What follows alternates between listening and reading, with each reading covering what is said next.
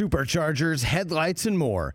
With over 122 million parts, eBay Motors has everything you need to maintain your vehicle and level it up to peak performance.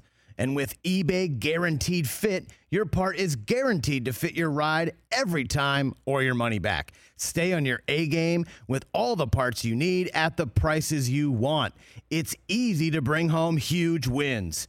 Keep your ride or die alive at ebaymotors.com. Eligible items only. Exclusions apply. See ebaymotors.com. Live from the Rich Eisen Show studio in Los Angeles. The Brody, Russell Westbrook. Nobody calls him that. He's always been the Brody. I mean, that's do you? Brockman's thing, but like pe- Nobody calls him that. How can you say no one Everyone calls him does. that when we all know that that's his nickname? The Rich Eisen Show with guest host Ben Lyons. Brody. Everyone would be like, that's Russell Westbrook. Earlier on the show, NFL Network reporter Jane Slater. Coming up, Pro Football Hall of Famer Marshall Faulk, host of the Right Time podcast, Bomani Jones, NBC Olympics commentator Sal Masekela. And now it's Ben Lyons. Hour two, the show rolls on. Ben Lyons in for Rich. Honestly, guys, I, I, I say this with all sincerity. I feel like I've won a contest.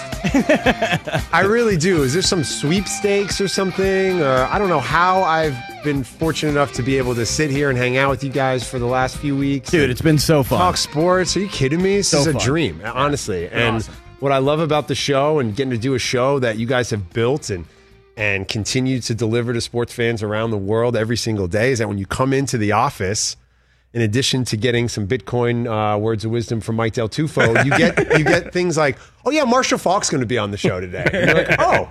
Okay, cool. I'm down to talk to the MVP, the Hall of Famer, the seven time Pro Bowler. Sounds good. Why don't we put him in the second hour? And now it's that time. Joining us right now is the Hall of Famer Marshall Faulk. I feel like I'm living a dream playing the guys from my video games. Uh, now I'm getting a chance to talk with them. It's ridiculous. How are you, Marshall? Doing good, man. Doing good. How's it going with you guys? Doing well. We appreciate you taking some time, and and uh, I, I want to start with just the festivities over the weekend out in Canton. The joy for us to watch some of our favorite players get inducted. But what was it like for you to be there and to see these guys up close? Oh man, it was awesome. You know, uh, and I think what what made it even more special was the fact that last the last last year we didn't get to have one, and um, I mean it was a uh, it was a big one too. You know, we missed a big one. Centennial class, centennial class. We had twenty guys go in, um, and you saw Saturday; those guys were recognized. Uh, and then uh, Sunday, you know, we, we got the class of 2021 to go in. But um, anytime we can get together, you know, we get you know we get in the room and uh, the stories start flowing. Um, uh, just the information, uh, the how and whys, and uh, you know, it's it's it's just it's just great to be in that room. Um, I just look back and I, I I think about the guys that I grew up watching and the guys before that that I watched film on, and I think, man, it's awesome. It's just awesome that that I get to be in this room with the pillars of the NFL. Were there any of the speeches in particular that that struck you as a Michigan guy? Seeing Charles Woodson sing "Boys to Men" to his mother hit me real hard. How about for you being out there? Were there any moments from the speeches that really grabbed you? All of them, all of them, man. All of those speeches were impactful. Uh, and if you, you know, if you listen to the messaging, everybody, everybody had, I mean, they said in some way how we as a people need to find a way to live in this world and coexist and all, not just get along, but but thrive along.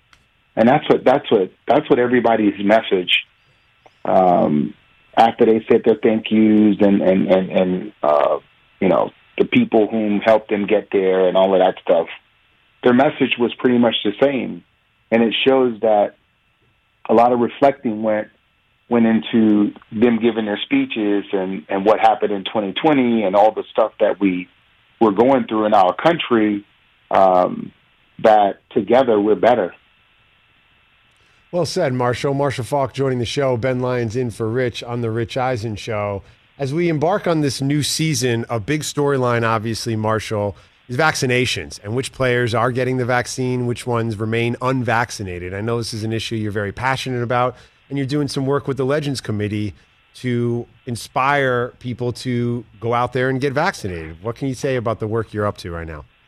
Well, the work that the work that I'm doing is just uh, allowing people to give for us to give each other space. If I choose to be vaccinated, let me choose to be vaccinated. If someone else chooses not to be vaccinated, let them choose not to be vaccinated.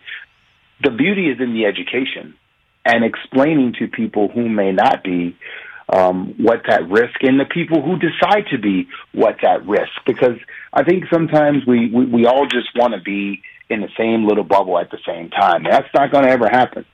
Individuals will be individuals, and um, if you think about our great country, you know it's the fact that you get to be an individual here, and so so we have to just find the space to allow uh, people to make the decisions.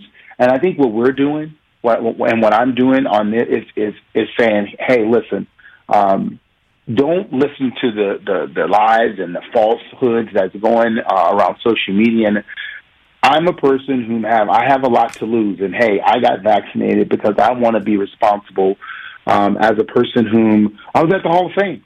There's a lot of people walking around. They want to fist bump, they want to hug, they want to do stuff, and and if there's a level of responsibility that I can say I've taken that step, that's what I want to do. I want to be responsible. Marshall, oftentimes retired players will think about the game today and which players they would love to compete against or compete alongside. Obviously, you never faced anything like this while you were playing in the NFL. Do you think back what those conversations might have been like with teammates in the locker room or on the planes when it comes to getting vaccinated and living in this COVID world that we now are in?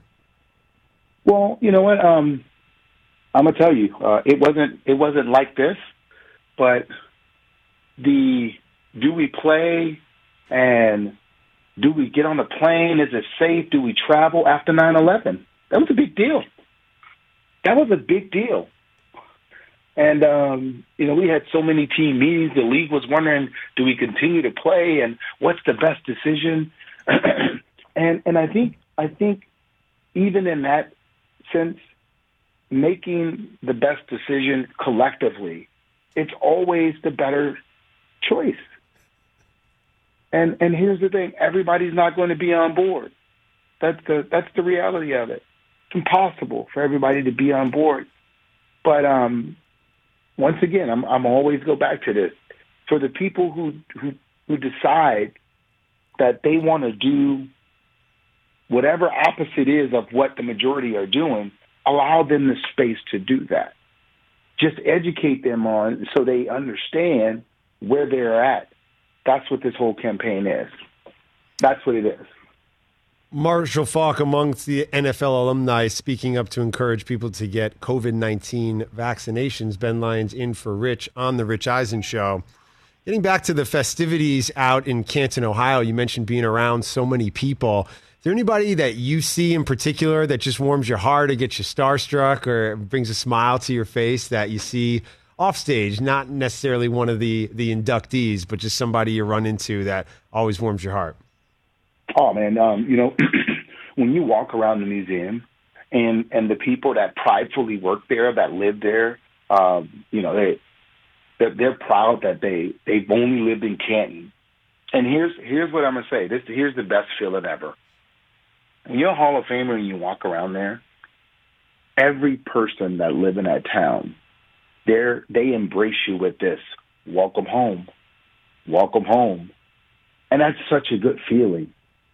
That's such a good feeling. Um, most of us in life, we just want to be remembered. But when you realize that there's a museum with my likeness and what I do and what I had done in the game of football, my family's family, family, they're going to always be able to go connect and show their kids, kids, my great great. I don't know how many greats you want to go back. I'm there, and I'll tell you something that's interesting. That um, that so uh, they they built this thing called Centennial Circle downtown, and um, there's a couple of establishments around there. One establishment uh, specifically is uh, is Jersey Sports Bar. Um, uh, the the owner of it, what he did was he took it a step further. If you played it down in the NFL, at his restaurant, there's a wall where you can go and find whoever that person is. whatever year, whatever year you came into the NFL, played it down, you're on that wall. One, I'm, I'm talking a cup of tea. I'm talking about a play. Wow. You're on that wall, and that, that that's taking it beyond the Hall of Fame. You know, and I just think it's it's it's awesome, man, because we all just want to connect and we want to relate, and that's what this that's what that's what that week does for all of us, and it, it was it was much needed after last year. Marshall, we saw some of the amazing busts. Uh, we talked about it. I'm wondering what you thought. Who had the best hair on their bust? Was it Edge? Was it Drew Pearson's afro? Or Troy Polamalu? Who had the best hair bust that you saw over the weekend? You know, I'm gonna actually go Alan Faneca. Oh, Yeah, just check it out because if you you look at him now and you look at him then, it's like wow, I mean, he's a whole different person. He's a, he's he's half the man he once was. yeah. Doesn't he run marathons and stuff now, or does it Yeah, triathlons? man. yeah, yeah. He he really. Uh, it, it was just it was like and, and uh, listen, man. I'm, Jimmy I'm Jimmy I'm all about the Johnson's too. Jimmy line. Johnson's hair doesn't even move. You, you, don't understand. I'm all about the offensive lineman. I'm all about the offensive lineman. Literally, we're we're sitting in the Ray Nitschke luncheon, and um, I sat down at the table with all offensive linemen. Well, Orlando comfort zone. Pace probably was at your That's- table, right? Yeah, yeah. Pace was at my table. Uh, Zimmerman, McDaniel's, um, Walter, and uh, and uh, Orlando. Yeah, that's the. Yeah, it was. Uh, yeah. How great was it to see Isaac get his due over the weekend? Oh man, man. I you know, as a as a as a grown man, I cried for him because I know I know what it means to him. I know what it meant to me, and I know the work that he put in to get there, and what he what he had to go through. Man, that was just um, it was awesome. And can we talk awesome. about Kurt's beard? What's going on with that? So I, I asked him about it. I was like, "What's going on?" Uh, that's it. Just laziness. That's all. Kurt, Kurt don't give much. He said, uh, that was it. That's all I got from him. Marshall Faulk joining the show, sharing some memories from that historic day out in Canton, Ohio over the weekend. Not the first time, Marshall, you've had a front row seat to some historic celebrations. In fact, you were in this studio when the Rich Eisen show revealed its sign. What do you remember about that historic day in studio Yeah, here on the. Rich Eisen show?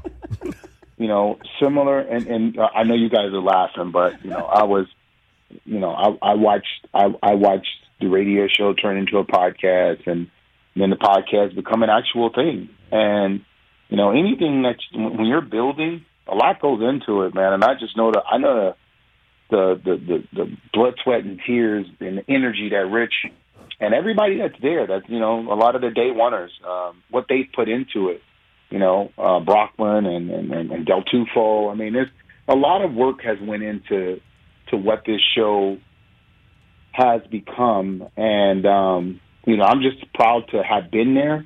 Uh, I'm proud to be a part of it, and I'm always thankful when I get a chance to pop on the show and just just share my insight um, on you know whatever the issue may be, uh, even including football. Marshall, you were here for day two when we unveiled Rich's bust, too. You and Marcus Allen Yeah. were here. Yes, I mean, listen, everybody doesn't get a bust in life. That's, that's true. Rich has a bust. That's incredible, Marshall, to see the growth from this group. Uh, like uh, Del Tufo can now pull a piece of cloth with string. He can do that now. Yeah. He's really grown. Yeah, It's yeah. incredible. Just learned. I mean, just one percent better understand, every like- day, right, Mike? Yeah, there Yes. you go. Yeah, I mean, you know, as I'm saying, like the the the, the group may not have grown, but the fan base is. They're still the same. They're still the same people. Oh, good stuff. Marshall, finally, do you put salt on your McGriddle like Jerry Jones? We've been talking about that a lot today. Salt on your McGriddle. Did you see Hard Knocks last night by any chance? Has Marshall I ever did had not. a McGriddle? I'm betting Marshall I hasn't did had one. not. Yeah. That was I one of did the big not. clips. like Um, Jerry's on the phone trying to figure out what's going on with Dak, and he puts like basically half a thing of salt on this McGriddle sandwich. You know, I, I, I mean, wouldn't that because the McGriddle, like the the, it's sweet because of the pancake, Right. The, the bread, right? Right. So I, I would I would only say that's like um, when people put salt on watermelon. You know, it's that sweet, salty. It's like a little thing. It's the only thing I can say. That makes sense. No, maybe- Yeah, but anytime you're turning to a pancake for support, you're kind of already losing, I think, Marshall. Um, we appreciate you taking some time. Thanks for hanging out with us for a little bit. Thank you guys. Appreciate it. Be good, Marshall buddy. Faulk, working with more than 40 current and former pro football players, including 20 Super Bowl champions, 25 Pro Bowlers, 15 members of the Pro Football Hall of Fame. They're taking part in this important initiative to get those who are unvaccinated vaccinated, get the word out about vaccines. Marshall Faulk, incredible career. So cool to to see him or to hear him react to Isaac Bruce being inducted. You think of that one-two punch, fastest show on turf Oh man, Torry Holt should be next. Also deserving, man. and No doubt. what he did even before St. Louis, where he feel like he took it to another level. It's like cheat code stuff in St. Louis. St. Louis, he's on the list of just different. Marshall Yeah. Faulk in St. Louis, it was just different. He was a tremendous player in Indianapolis before that. Oh, and you could see it. We, I mean, we mentioned it yesterday. I think we should have. I don't think I would have should have brought this up, but yesterday was Gino Torretta's birthday. Marshall thinks Gino Torretta is holding his Heisman Trophy hostage. Like you saw what Marshall was at San Diego State, and you knew this dude was going to come and just wreck the league, and he absolutely did. and uh, doesn't put salt on his McGriddle. Yeah, there you go. Good stuff. Bomani Jones coming up next. The hits keep coming. We got a big show today. We got Bomani, we got. Salema Masekela. Give us a little Olympic update. He came back from Japan, get his whole story about going over there. But Bomani, one of the best voices in all sports, joining this show next. It's Ben Lyons in for Rich, the Rich Eisen Show.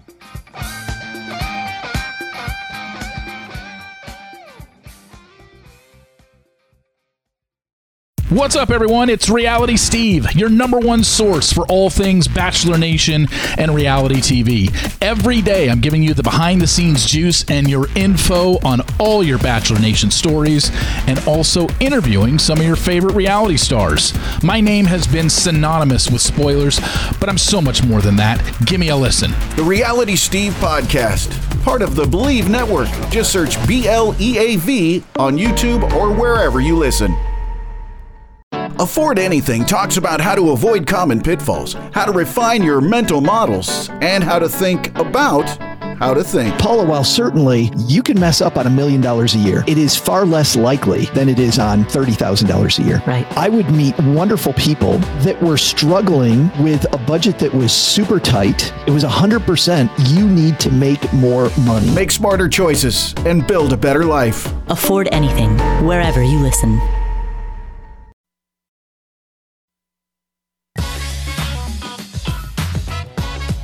You see stuff that's on the walls here when you walk in. There's a, a, a Goodfellas poster that I've had for ever. Really? Yes. Where'd you get it? I got it at a charity auction, Huh. and and it's on the wall. And you, wanna signed bet? it. You signed it. Rafi. What do you mean? It's not Ralph. on the. Okay, our stage manager coming. That's it. You, you've taken it off the wall. Yeah, it's not my signature. What do you mean it's not your signature? This is not my signature, buddy. Down there? You got ripped off. No, I did not. Don't, yeah, you're I kidding don't, me. I don't do a frou frou L like that, and So- I don't cross it. So that is Like not that. yours because it's signed by you, De Niro, and Pesci, and I spent at least four figures on this thing. Get out of here. Yes. You're a sucker. no, that's that's. Now you're you're being serious. That is definitely not your signature. Yeah, I, I'm. I'm. Scorsese. I don't- I it don't- says Scorsese signed it down there too. Look at that underneath. That that's his. That is? I'm not sure that Bob's. Because Uh-huh. I can only remember signing really like five that was complete. And there was never like one of those signings where you all lay there. I mean, I could sign it for real. yeah. At I, least I could double it. pl- do it. Do what you wish. If that is, it, do you know if that's Pesci's? Do you know if that's Joe's? No, that's him. No, I know that's him. I know, I do, do you know if that's his signature? I don't. I don't know Joe's signature. Okay. Rich, you show that It's to town every guest that walks in probably here. is. Yeah, uh, Sure. this is hanging. It, so every guest that walks in here, this is one of the first things that they see in the hallway. You No, sure? we'll we'll take care of it later, Rafi. Yeah. What do you got? He's got an axe. Are you serious? Do you do you want it? Do you want the real? yeah, sure. But you know, I'm I mean, it's gonna hurt the hurt the. okay. You're Oh no, it doesn't. Oh, that's me. There's- you just- you oh my just God, I smacked gave yourself myself in a your- heart attack. I get, we'll do it yourself- later. But Okay. that's not me. Yeah, you just banged yourself. uh, You just cracked the glass, so we could take it out, smash the glass. I mean, you got at this No, point. it's not in glass. though. It's not really glass. It's like a plexi. But we'll do it. We'll fix it. Okay. But you got ripped off. Wow. Oh my gosh. How are you feeling now, Rich? keep this. This He's holding on to the information? axe. Uh, All right, so I'm- ask me a question.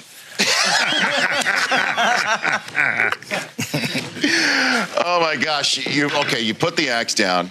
This is fantastic. I, I'm sort of I don't even know where to go with this because that has been one of my most prized possessions for some time, and you are the real McCoy saying that is not your signature. Yeah, no, it's not. I'm thinking, oh my gosh, did I really hurt my head there. it's a crack. Of all the places for you to smash it, it was directly in the forehead of you in the movie poster right there.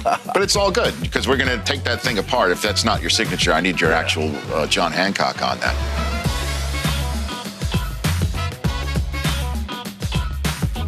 You doing, Hendry? Oh, welcome back to the show. Welcome back to the show. Ben Lyons in for Rich. The show rolls on. This is the Rich Eisen Show. Had you ever seen that? We just played uh, for the radio audience. We just played the Ray Liotta poster clip from like six years ago. No, You- I mean I see the seen that? poster in uh, Yeah. in the in the dressing room here, but I uh, I haven't seen that clip of Ray Liotta with an axe smashing the poster because it wasn't his signature on it. Yeah, it's That's ama- good. It's amazing. Best piece of movie promotional material I ever received. As a, you know, I'm a voting member of the Broadcast Film Critics, and they send us all this stuff trying to get our votes. Ridiculous and should stop. But the best thing I ever got was some Ray Liotta honey from Bee Movie. Delicious. Bee Movie was putting that Ray Liotta honey on my toast all year long. the, the Jerry Seinfeld Bee Movie. Yeah, were, someone thought it was a good idea to send all the journalists Ray Liotta honey. Wow. There you go. uh, something that's been a trend in sports the last couple of years guys with these cryptic messages on Instagram and Twitter. Bizarre. Kyrie's been known to do them. My guy, Carmelo Anthony, I love him. He drops some words of wisdom every once in a while. You pointed out the Michael Thomas tweet the Michael other day. Thomas yesterday. Jeez. Very cryptic tweet from Michael Thomas, also an Instagram post. So I thought, who better to speak on this issue than Bomani Jones? Because Bomani Jones, one of the great voices in all sports media, and I know he's very passionate about the subject of people posting on Instagram without using photos. What are your thoughts on Michael Thomas, Bomani? All I'm saying about all these people is, and you tell me if I'm tripping. Like you let me know if I'm wrong. How many people that you see that always post all these words on Instagram? How many of them do you ever ask for advice? Right? Like, like something about this era has led people to believe that people need advice from them. Right? Like no matter what, somebody's out there listening. They believe that somebody needs to hear from them. And I just want to know whoever asked them what they thought in the first place. Like any of the people that I would ask them what they thought, they don't just give the stuff away. They just don't. Bomani, if you're an assistant coach in New Orleans and you bring this to the attention of Sean Payton, what's Sean Payton's reaction? Here's the one thing though. They know this dude, right? Like none of them are surprised by this being a thing that's happened. And he seems to be a dude people on his own team and on his other team kind of struggle to like him. Like I imagine that there's some people who do. Don't get me wrong. Like I don't want to act like nobody in the world likes him, but the percentage of people that seem to dislike Michael Thomas is higher than the average. So this has happened. I don't know what actually went down. That's the one thing I do want to be fair about. But that's Michael Thomas's fault at this point. He is welcome to let us know how he was protecting them. Why are you still protecting them if it's like this? Bomani Jones joins the show, The Right Time with Bomani Jones. When it comes to football this time of year, what gets you really fired up? Is it a Trey Lance pass in practice? Is it the fact that we're hearing Carson Wentz is planning to be the week one starter despite the foot injury? What gets you fired up for football this time of year? Absolutely nothing. Like it'll be here in a month. like, like, when this time of year comes, it would be different if I didn't work in this, right? Like at some point I get to chill. At some point I get to relax. We just had the NBA finals like three weeks ago or something like that. So like yeah, I mean I do enjoy a good holdout. I will admit that. Like, that probably seems counterintuitive to this, but I do like watching the back and forth of a holdout far more than anything else that can happen in a preseason game. Been a fan of your work for a long time. Now I get to associate you with being a big holdout guy. Yeah, you know that Bomani. He's always rooting for holdouts. I love that. Uh, you're also a sneaker expert, and our, our buddy TJ Jefferson had a little trouble with an old pair of Air Jordans. Yeah. pulled them out of the closet. They were what eight, nine years old, and the sole fell off. They were older than that, Bo. I just had they were a pair of high top Jordan twos. I probably hadn't worn them in about five years. Put them on yesterday. Sole ripped right off them. Quentin Richardson came on the show and suggested that TJ build a wine cellar in his home to preserve the shoes, not realizing that TJ is the social media producer at the Rich Eisen show and wine cellar not really in the equation. What do you do to preserve all your shoes? I know you're a big sneakerhead. Yeah, honestly, none of mine are really old enough to where I got to worry so much about preserving them. I think if it really gets to a point where you got to think about how to keep them up that long, you might want to consider donating. Like I just did a, a donation uh, of a whole bunch of shoes because I live in New York and I moved to a smaller place, and so I had to make that happen. I will note though that they were Jordan twos. You don't hear people get too emotionally attached to Jordan twos very often. I make a comparison that doesn't have a whole lot of Venn diagram overlap for people who care, but the Jordan two are basically the equivalent of the Led Zeppelin three. like like it's people out there who really really love it, but in comparison to everything else on the run, it's a bit of a skipper. Well, Monty, I got really excited this morning uh, just as a fan of basketball and great stories. The idea of Russell Westbrook coming home to Los Angeles. We'll analyze the turnovers and the three pointers and the shot selection later. But for right now, just the idea of this kid was a fan of the Lakers, lost his friend growing up, played for UCLA, stayed in LA. Now he's getting a chance to come home. I think it's a great story. What are your thoughts on Russ coming home to the Lakers? Yeah, I'm a big Russell Westbrook fan, right? Like he's just a person where I like his get down, like the way he handles things by and large. I like in the stories that you hear about him that don't, you know, come out nearly as much about just kind of being just a good dude. Um, I rock with him on this. I have no idea how this is going to work as a basketball thing, none whatsoever. Um, I I'm inclined to think that it's not simply that his best days are past us, but I think that like I don't even know how good the next days are going to wind up being. But what I do want to see, we've never seen him asked to play a role quite as secondary as what they're going to ask him to play here. Like even with the Rockets, they did a lot of staggering with him and Harden. So Russell still had like a 30% usage rate. And with Washington, even with Brad Beal there, he still put up a grip of shots. He's a clear number three here in best case scenario. And so I'm wondering how he's going to wind up adapting to that. Because say what you want about Russell Westbrook, I do believe that he is willing to make certain alterations to do what is necessary to win. I think he really believed all that other stuff was going to help him win, even the things that we wound up complaining about. I don't think he'll be able to look himself in the face and say that about how he fits on this roster. The right time with Bomani Jones podcast is the podcast. Bomani joins us right now. Ben Lyons in for Rich on the Rich Eisen Show. We stay in Los Angeles to talk some Clippers. TJ, a huge Kawhi fan. I don't get it, Bomani. I don't know how you can be the best player in a team and be so aloof and so difficult to get a read on and set the tone for the rest of the organization. Where do you stand on Kawhi? You ever seen a guy behave like this in the NBA? I don't even know how you, anybody can like say how they stand on him because he ain't giving us nothing to base his information on other than really actual play. I'm with you. I've never seen anything quite like this. And the one thing I do say about him is you all, we all get to have the personality type that we have, and teams have been willing to work around the personality that he does have. But I don't think it is appropriate to flex on the perks of being the star of the team if you don't want to do the uncomfortable parts of being the star on the team. So, like, if you want to have it where you're showing up late all the time and everybody's operating on your schedule, okay, that's cool. But to me, that means you got to be the dude that's all around that does all that leader guy stuff that we think is kind of cliche in sports, but often does have a value. So, like, that's that's the one thing I do say about him. Be who you want to be, but if you want to be the man and get all the perks of it, then you also have to deal with what some of the costs are. Well, Monty, Brockman's having a tough time because he loves your podcast. He listens every morning to work. But over the last two weeks, we've now kind of flip flopped. We, we're trading places here. We've switched. I now have Cardiac Kemba playing at the world's most famous. I got Evan Fournier fresh off his France run to a silver medal. He's dealing with Dennis Schroeder now. It's like the Knicks and Celtics have, have twisted fates and have switched sides now. Brockman's spiraling. What's happening in Boston? Well, I mean, if you can get Schroeder for six million dollars, that's a steal, right? Like, I think there are real questions to have about Kemba Walker and his knees and how they're going to hold up. And I don't know how you take your bad knee to go play for this. Tips. That's just not something that I personally would wind up doing. But Chaz um, Terry did a voiceover on a video, Bomani. It's going to be fine. hey man, I'm glad, especially living in New York now. Like I'm glad that the Knicks is something to talk about because it seemed to make people really happy just as they were up. Like I like to see the people around us happy, and they really, really seem to be thrilled about the fact that they were back to some measure of uh, basketball relevance.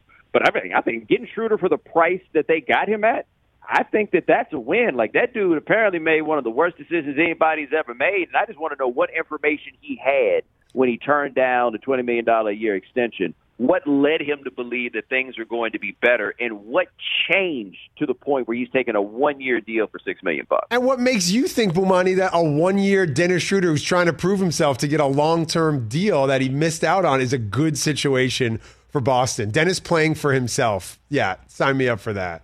Yeah, but see, I don't feel like a one-year Dennis Schroeder is that much different than a four-year Dennis Schroeder. Dennis Schroeder, like what he get, what he gives you is a mean first step, right? He's got the ball he can get by you on the first step. That's what his career's been the whole way. Now, how you figure out how to work that best is its own thing, but it's a dude that can get to the basket and that can get his own shot, and you can't have too many of those in the NBA. The right time with Bomani uh, Bo, Bo, Bo, with Bomani Jones is the podcast. Talk to me about this Bob Costas opportunity. You're hanging out with one of, one of the legends in this business. Yeah, no, the show is back on the record with Bob Costas. Um, we're going to have an episode um, the last weeks of August, September, and October for this year, and then it's going to be quarterly um, for 2022. And I just got a call out of nowhere that Bob wants to talk to me, and he mentioned what the show was and that he wanted to have my voice to make contributions on it. And I was like, yeah, I'll do that. okay. You know, and so I do an essay and I participate in the panel on each episode. Our next episode is August the 27th. Bomani, uh, speaking of uh, your essays, you your podcast this week, you did one on the complicated ending of Bobby Bowden's life. Can you just kind of give our listeners the Reader's Digest of your take there? I thought it was really interesting. Yeah, I think that Bobby, he's a charming man. Like, number one, he's a charming man from an era where coaches had personalities. Like, that's something that doesn't really happen right now. The job has become much more corporate at this point, and these guys just really aren't much fun in any sort of way. Bobby Bowden always was and is the rare guy who rose to prominence while doing very public losing. Like they finished in the top five 14 times in a row, but they had five different seasons where Miami was their only regular season loss, and we saw that, right? Like that rivalry is the, the premier college football rivalry of the 1990s. And so there's an affection that a lot of us have for Bobby Bowden because he just seemed like a guy that would like whoever it was that he was talking to because he's that guy and he's the guy who can kind of get away with saying inappropriate things just because you like him so much. But on the way out, well, not on the way out, I don't think that's the best way to put it, but he had COVID last year and he recovered in his 90s and put out a statement that said that uh, he was glad that he recovered because he wanted to live long enough to vote for Donald Trump. And I feel like when you say something like that in public at 90 years old, you have decided how you want us to remember you. Like you wanted to make sure that you had that on the books before you died. And who am I to remember him other than the way that he wished? That's interesting, Bomani, because it makes me think about the larger conversation sports fans are having with the athletes and coaches they root for. There's more of a transparency now as a sports fan. Not only do you want your favorite coaches and players to succeed, but oftentimes you want them to feel the same as you politically, to stand up for issues that you believe in, to have investments in companies that you support. It's a lot that we put on these these men and women, and it's a different time in the sports fan player coach relationship. And the point you're making about Bobby Bowden, the way he wanted to be remembered, what other choice do we have as sports fans to remember him that way and then infer whatever we take away from that? So where do you think the sort of the line draws where how much we can kind of poke and pry into the personal lives and personal beliefs of these men and women? No, well, I think that there's a difference between asking people to agree with you politically and preferring that those that you pay homage to not believe, support, and endorse things that are somewhere between offensive and destructive. Um, that I don't think is actually anything new. Uh, think about this. Case in point. I think it's in 1983 that Lou Holtz gets fired at Arkansas because he filmed a campaign ad for Jesse Helms from his office. Now, keep in mind, this is in the state of Arkansas in 1983 and that got him fired. Okay, and that's not just simply because they that is not something that was done simply because people disagree with Jesse Helms. I bet he polled very well. Arkansas was not a state, but you understand the point that I'm making. That these things have come up all the time, and we've had them come up at many times. Now with Bowden, I am a black dude from the South, so this lands a little bit different for me because people who grew up in the age range and generation that I did, which is coming after the beginning of some dawn of integration, you come across dudes like Bobby Bowden all the time, and they treat you really, really good. They're very nice. They charm your mama, everything else. But given your knowledge of the prevailing views of the area that you're in, you can't help but wonder to some degree what this guy maybe not thinks about you, but what he would think about you if you were not you, if that makes sense. And there's a particular sort of heartbreak that can come up when you're that person and you hear somebody endorse something or push something that is not just something you disagree with, but something that is in opposition to things that are fundamental to your being. I think throughout time and across the board, no matter who the people are, they have made decisions about who they're going to root for and not root for based on those sorts of things. And so I don't think that part is really anything new. I think the part that's new is that you have much more chatter about it on things like social media. And so you wind up hearing people say a lot of things out loud and it will be amplified. But then in the end, if whoever that person is winds up winning, and nobody cares. We just saw this happen with Kanye West. Think about all the things you heard people say about how done they were with Kanye West. And he put all them people up in a stadium in the midst of the Delta variant to go listen to an album he wasn't even finished with.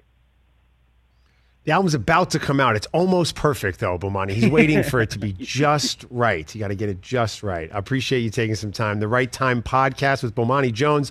Lastly, I want to leave you with this. You know, we just had executive director of the WNBPA, Terri Jackson, come on the other day and talked about this new Commissioner's Cup the WNBA has kicking off on Thursday night. And you saw Team USA get their seventh gold medal in a row, filled with huge stars in the W, coming back for the second half of the season. What do you make of the the cultural moment that the W seems to be experiencing right now, where it seems like for the first time in my lifetime, there's a laundry list of players who are really active in the cultural space, society. You can feel their presence on social media. What do you make for the second half of the WNBA season and what's happening in that sport? Well, the big thing that's happened is the basketball is really good. Um, and I had never watched a whole lot of WNBA basketball, but I did watch kind of at the dawn of the sport and a little bit more as it went along. And the quality of play that we have now is just so much higher than it was before. And I also think that with social media, where it's really helped the WNBA is I understand everyone who says that they want to see more prominent coverage of WNBA, like on ESPN or on Sports Center and so forth and so on, right? I totally get that. But on Sports Center, for example, if it's a one hour episode of Sports Center, they only got one hour. And they have to figure out how to allocate that hour. And that's largely based on what the metrics are that say that people are interested in something, right? Like there aren't that many things that people are putting on television or in a broadcast medium just to do a favor for somebody, right? Like this is not public broadcasting. That's typically not how it works something like women's basketball can really win on social media though because you get a lot more people who have the option of opting in themselves and a lot more people who can share the content with people that would not ordinarily get it. So if I follow somebody who for whatever reason I'm into what they're talking about and I have a measure of trust with them, they if they are WNBA fans are then going to talk about the WNBA and they're going to talk about women's basketball and you're going to be able to reach some people that you just wouldn't have gotten otherwise, in large part because they're going to sign up for what the person who is putting it out there is doing. They trust that person. And so if I were to get on, for example, and start talking about the WNBA, there are going to be people who ordinarily would not have watched it that are going to be like, look, I don't think Bomani would steer me wrong on this. I'm going to check it out. And now you get more people who are into it and more people who are talking about it and you're not bound by the finite resources of more gatekeeping type of operations who have to figure out what they're going to give their precious time to. Appreciate the insights as always. Huge fan of your work. Love the podcast, and uh, really appreciate you taking some time, man. Touch on a lot of different stuff. All right, no problem, man. You guys have a good day. Bomani Jones is joining the show, the Right Time podcast. He's absolutely right guys like Bomani, myself, get out there talking about the W, inspiring basketball fans to check it out. And you get to watch Stewie do her thing. Looking forward to the Commissioner's Cup, Team USA getting it done, seven in a row. Hmm. It's a great time for women's hoops right now. Season starts up this weekend. Um, hey, coming up next, Well, we got about 20 minutes till Selema, right? Yes. So coming up next, I would like your help. I need your help, Brockman, Okay. because you're our resident degenerate. I'd like to bet on a baseball game tonight. I don't Let's know which go. game. Let's go. Look at that smile, Let's as go. Ben Affleck says in Boiler He Room, been this ear happy to ear son over there. Oh, my Let's God. bet on a baseball game tonight. We'll get into that next. Ben Lyons on for Rich. 20 minutes from Selema, the Rich Eisen Show.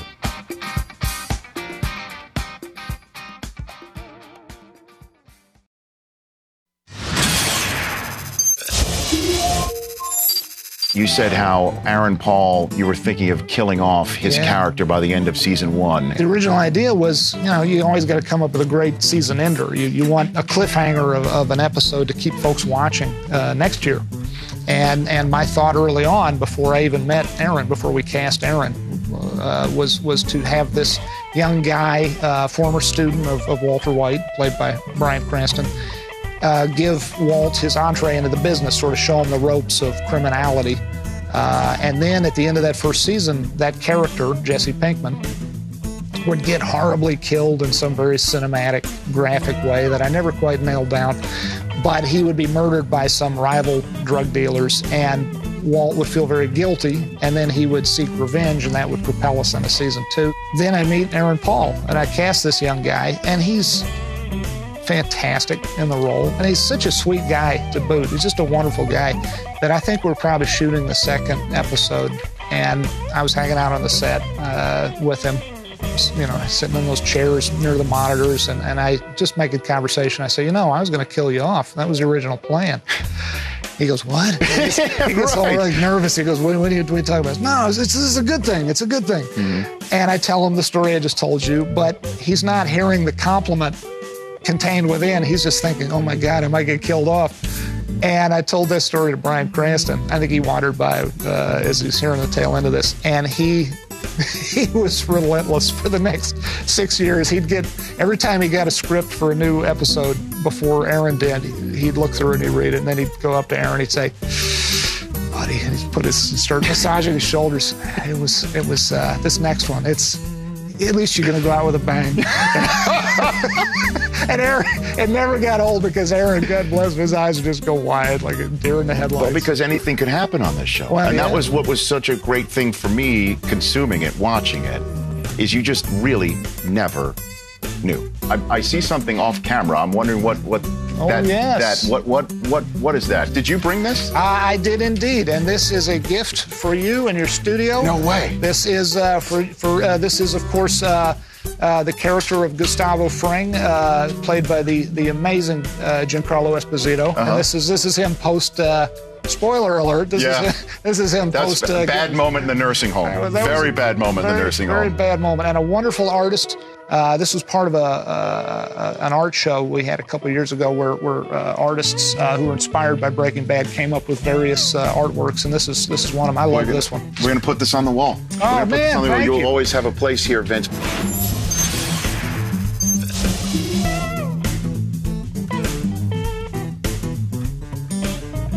14 games on the docket tonight in Major League Baseball. Boy, what a night to put down a completely impulsive bets. Ben Lyons in for Rich on the Rich Eisen Show. I am a gambler, but I don't gamble a lot of money. Mm-hmm. I would rather have $3 on a game than have no dollars on a game.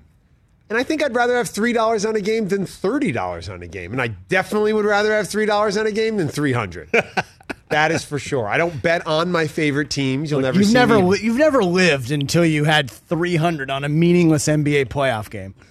No, the- well, you haven't lived when you've had six dollars on a meaningless NBA game, and it feels like everything. Ben, did I did I ever tell- That's being alive. Did I ever tell you one of the first big bets I made? And I say big because it was way back in the day when I was super broke. I say I'm broke now. I was really broke then. The Charles Smith game.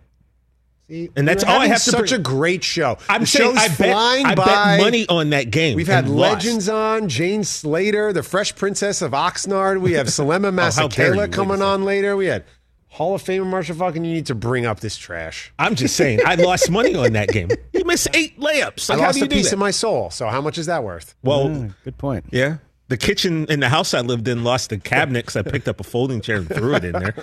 So right, so it's because you had so much money on it. Yeah, fifty bucks. Fifty bucks for me in '93 might as well have been fifteen. By the way, That's a good bet, though. Even even knowing the outcome years later, still going to say, going to be on record. That's a good bet. Should have won that game. But there are 14 baseball games on the docket Yes, tonight. Ben and Lyons, betting talk to me. baseball, yeah. uh, Talk to me. What do we want to do here? I just want to have some action. Okay, you know, I had, a, had a baseball coach uh, in high school once. We used to do spring training in Arizona. He dropped us off at the hotel. He said, "Ben, I'm addicted to the action." He had to go out to the to the casinos, and I don't know if I ever saw him again. But I need some action. All right. What do we what are we what are we thinking about? Do we want to do adjusted run line, run line, money line? We want to bet runs, hits, errors, over under. What do we want to do? You know, I'm used to when it comes to betting on baseball, sitting in the bleachers at Dodger Stadium with my buddy on betting on balls and strikes. I don't see that on the uh, on the sheet here. No, balls and strikes. Will strikes. the ninth tough. pitch of the second inning be a ball? You know, that's the kind of action I like. Can't but when do it that. comes to baseball betting, You can do first five innings. That's I feel like that run and a half is a sucker bet. I feel like when they tempt you with the will the Dodgers win by a run and a half, you go, eh. Big sucker bet. Yeah, also, six to five, You want to bet? Uh, you want to do a, a popular baseball is the first five innings because you're you know it's pretty much the starting pitcher. So you're kind of betting on that starting pitcher that day. When you get you know kind of uh, as Into the the- game right, goes into the on, late the innings, bullpens, anything could you don't know what's going to happen, and also you're seeing a lot of kind of bad beats on the totals uh, recently in baseball because extra innings, you know, it starts with a runner on second base, and you're seeing a lot of runs kind of scored in extra innings these days. It seems like guys immediately score. So, So let's take a look at this one. We got the Toronto. Blue, Toronto Blue Jays. They are on the road, down the road from here in Anaheim, which is not Los Angeles, even though they're the LA Angels. The Anaheim Angels. They're plus 145. The Angels, you Blue mean? Jays looked a little sloppy yesterday. Saw Vlad Guerrero make an error. Okay. Thinking a night out in Southern California for the Blue Jays. That's, you know, maybe they're getting after it a little much down there at the Big A. Anaheim, Orange County. I was a fan of that show. Those kids let it rip. I mean, the Hooters right next to the stadium is second to none. I What? mean, California. family show. So Vlad Guerrero Jr., night out in the OC. Maybe a little glossy eyed here today. Oh, so you want to take the home team? I'm taking the home team. You got Ohtani plus 145. Well, I got 165 here on the money. I don't know what, what site you're looking I at. don't know, but, yeah. uh, you know what I'm saying? Plus 165 Angels to win the game. I'm leaning towards that right now. so you now. want to do three dollars? I'll take your action. I'm leaning 10 bucks. This is Oh, crazy. Let's do it for TV. Oh, $10 bet on an Angels game tonight. Is that going to be my Wednesday night in August? You know what I say, Ben Lyons? Scared money don't make none. So. Is that what you say, TJ? What else, what else do you say, I say a lot of stuff like What that. What else do That you say? but be careful though. I don't know what you're going to lose on the golf course this afternoon. Oh, that's Oh true. man, you're already getting country club hustled. You're walking right into this. I'm getting strokes. How about. White How can I lose? Sox? How about White Sox Twins? Twins plus 150. Ooh yeah, brother. Was Lance Lynn Freak pitching freak tonight? yeah. White Sox definitely take them. What's that like? Country club life. Country club life doesn't involve three dollar bets on the Twins. Three dollar. Country club country club life is oh you're pitching tonight for the Twins. Let me let me uh let me take some action on that. I got some inside information. Ooh, Chic- who else do we got? Are they playing a double header out there? Oh. Got to be careful now with these seven inning games, these double headers. That's tough, Are you a baseball better? Will you bet on the Red Sox? No, absolutely No. not. Absolutely not. Not not. I don't. I don't really like betting baseball. Tampa plus 100 tonight against the Red Sox. Oh, the White Sox are pitching. Are playing right now, so that would be a live bet. Oh, they're playing right now. On that, yeah. Live bet on the drive up to the golf course. Talk about action. You're betting live on the drive to the golf course just to play your round fast so you can get to the game you bet after. Commissioner's Cup Thursday, Seattle, four and a half over Connecticut. Betting baseball, it takes a different type of, of chutzpah. Chutzpah, good one. takes a different type Yeah, of good one. You're of, you're uh, uh, you're a member of the tribe, right? Ish. Yeah, honestly, no, I'm not. My father is. Okay. My mother's not. I went. Uh, I went over to that part of the world, got a, a look at it firsthand, and was like, "Nope, not. I'm not part of this." Okay. You know, say ish, Ish. ish. Like Edelman. Edelman always says he's Right. Jewish. Ish. You know what I mean? Um, Here's a thought I Not had sure how that yesterday. factors into if we're taking the Kansas City Royals tonight or not. I don't know what your obsession with Plus is baseball betting. I'm here for it. I just want to find one game, So Brockman, just that let you me and I know. can wrap you, our you think around. about it, and I, I want to propose this to you. Uh, watching uh, Leo Messi get introduced yesterday at PSG, he's going to wear number 30. Steph Does he instantly become the greatest number 30 in sports? No, because of Steph Curry. Why? Messi's wearing 30, and he's considered the best soccer player in the world. Messi hasn't done it yet in the 30. We need to see it at PSG. How's he going to blend in with Neymar? Does he still have something left in the tank? How will the emotions of not being for the only team he's ever known play into his game? He's had some injuries the last couple of years.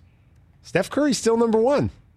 So you don't think just because he's wearing number 30, he needs to have done it, see it. wearing number 30. Not now that he's just wearing number 30, he is now a better player. Well, what's impressive about him wearing Curry. number 30 is that when the photograph of him wearing it was posted on the PSG Instagram, their followers went up by 20 million. That is 20 million. They were sitting at just under 20 and now they're at 40. Wow. That was last night. I don't even know what it is today. I sent you a screen grab of, of when they posted it. I said, let's keep track on Twitter of how many followers or, or everything, you know, likes. When I got it, it was at 17,000 retweets five minutes after they posted it. I so mean, what's on the what's on PSG's Twitter now with uh, It's got to be the be announcement it's, of it's Messi? got to be over a million, right? Is it now? Is it PSG the English version? You got- no, you got which which Jordan site is Brand there's involved so, now, there's too, So many different PSG sites, to be honest. They uh they sponsor the kits. They got the fits. 43.9 on go. Instagram. PSG Inside, that's kind of the one. Uh, I mean, the Messi videos are just going crazy. His jersey, I immediately got Nike notifications that the jersey was for sale. You're such a fascinating case study for Shopify or for digital uh, sales or retail because when Dak Prescott wears Lululemon pants, you go open your digital wallet. And then when I you see Messi at a press conference, you go and open your digital wallet. well, no, I got an And ad. when, I just immediately and when got an ad. Fanatics like raises all this money, you're like all in because you're the you're, this is it's, it's Yeah. very curious into your mind of Yeah, how you're I- influenced to buy clothing. No, I saw that yesterday, and I thought, hmm, is Fanatics a public company? Because I would like to own stock in Like, them. did you see Danny Ainge wearing that shirt for a casual Friday? And we're like, I gotta buy that. He was at Summer League with Ime Udoka and Brad Stevens. what does that mean? Is is Danny still pulling strings behind the scenes? Uh, That's a big deal. That's the like the, you present yourself. That's the debutante ball of the NBA. It's when you Summer present League? yourself to Yeah. society, and this is our team. This is our stability. Kawhi Leonard, these are your Teva sandals. You thought that Danny Ainge was out of the picture, but yet he's part of the presentation. I thought he was going to Utah, and now he's sitting right next to those guys. Like, what is happening? Yeah, it's a big deal. Did Danny really sign Dennis Schroeder, or did Brad? Danny said, "You know what? I'm actually called back here because I think we should go get the guy from the hookah lounge who said, "Yeah, 84 million. I'm good. I'll go the Del Tufo route. I'll just go for six million instead of the 84." Del Tufo, did the sandals come yesterday or not? Tufo, No, they're on their way. Do you They're want to be way. Dennis Schroeder's new agent? Because he's looking for I'm a t- representation. I couldn't be an agent. I can't negotiate for myself. Forget anyone else. What are you talking about, Mike? When I was thinking about getting a new car like five years ago, you were like, "Let me do the negotiating." Selema Masekela calling up next. Ben Lyons in for Rich. This is the Rich Eisen Show. First of all, I can negotiate for a car. Yeah, Mike said he couldn't Myself, negotiate for different. himself, but he could yeah, negotiate for a car. I can for you. negotiate for a car. oh, okay. I can tell you guys I've one bought of a the, thousand cars in my life. I can definitely do a car. Uh, one of the worst decisions I ever made in my life. One of the worst negotiations I ever made. I was working out at the Equinox here in Los Oh, Angeles. yeah. Got a guest pass. Okay. Got a guest pass By to the way, the those are Equinox. like eighty dollars a day. Yeah, super stoked. Saw a guy doing sit ups and he was like, Hey, can you help me out? Can you help help me out with this workout? I was like, Sure. So he's throwing the medicine ball back and forth to me, and I'm helping this guy do some sit ups. I think we have a, a shot here of it on Peacock potentially. Yeah. So Look like, at that. Oh, let me, let me help this guy do some Oh, some sit ups. I'll help him out. And then he's like, Hey, are you into UFC? I was like, Not really. He's like, Do you want to help me spar? You know, it's like the gym and stuff. So I'm like, yeah, sure. Let's let's get in the ring. Let's spar a little bit. You know, I thought it was a good idea. Maybe push myself. Turned out it was a really bad idea because that guy's LaDainian Tomlinson. I was just gonna say. and put me in a headlock at the Equinox over there in Century City. Look at the smile Oh. on his face, ear to ear. And then the the match continued. I think we have one more shot, maybe, of when Uh-oh. I decided. Down yeah, it's just a Pin. tap out there. Armbar. That's it. Gonna tap out. Now, a follow up question to this, Ben Lyons. Do you employ a personal photographer? Because you seem to have a lot of these, like, quote They're- unquote, candid I told you these moments. These aren't selfies like I do. Right. These are like someone I you, playing. yeah, this isn't Del Tufo grinning on his boat. Like, yeah, this exactly. like- this is not. Yeah, like- these are planned photos. Full transparency, it was a shoot for the Players Tribune, but it was a better story for Peacock to So say that- I just happened to be at the gym Okay. working out with LaDainian Tomlinson. Because these are like you. Right. Me and Brockman always say it'd be great to have a photographer follow Yeah, us. that's what around. Evans had. Robert, we were talking about Bob Evans yesterday. He used to have a photographer follow the him around greatest- I mean, these I would do moments in his life. Yeah, I wish I had that. By the way, bigger, big news. uh, Not bigger. Losing big a news, parlay in Vegas. Twitter weekend. just changed their font. I don't know if you guys saw. Wait, what? Oh no, go to Twitter. It's like they've changed their font. I wanted and to people ask are going Bo- crazy. I am right Ben now. Lyons I on wanted Twitter. to ask Bomani Jones about this. About uh, I thought we got rid of Comic Sans font. Like I thought Dan Gilbert officially murdered Comic Sans. No, but that's in Instagram. That's a big Instagram one. I know, but these guys are still using a it. Big. I have no idea what Del Tufo's talking about with Twitter. Your, right your. Twitter's I not. no oh, idea. mine's different. No. Reload it. Open and close. What a surprise. Del Tufo's is different. Ben Lyons in for Rich. The Rich Eisen show rolls on.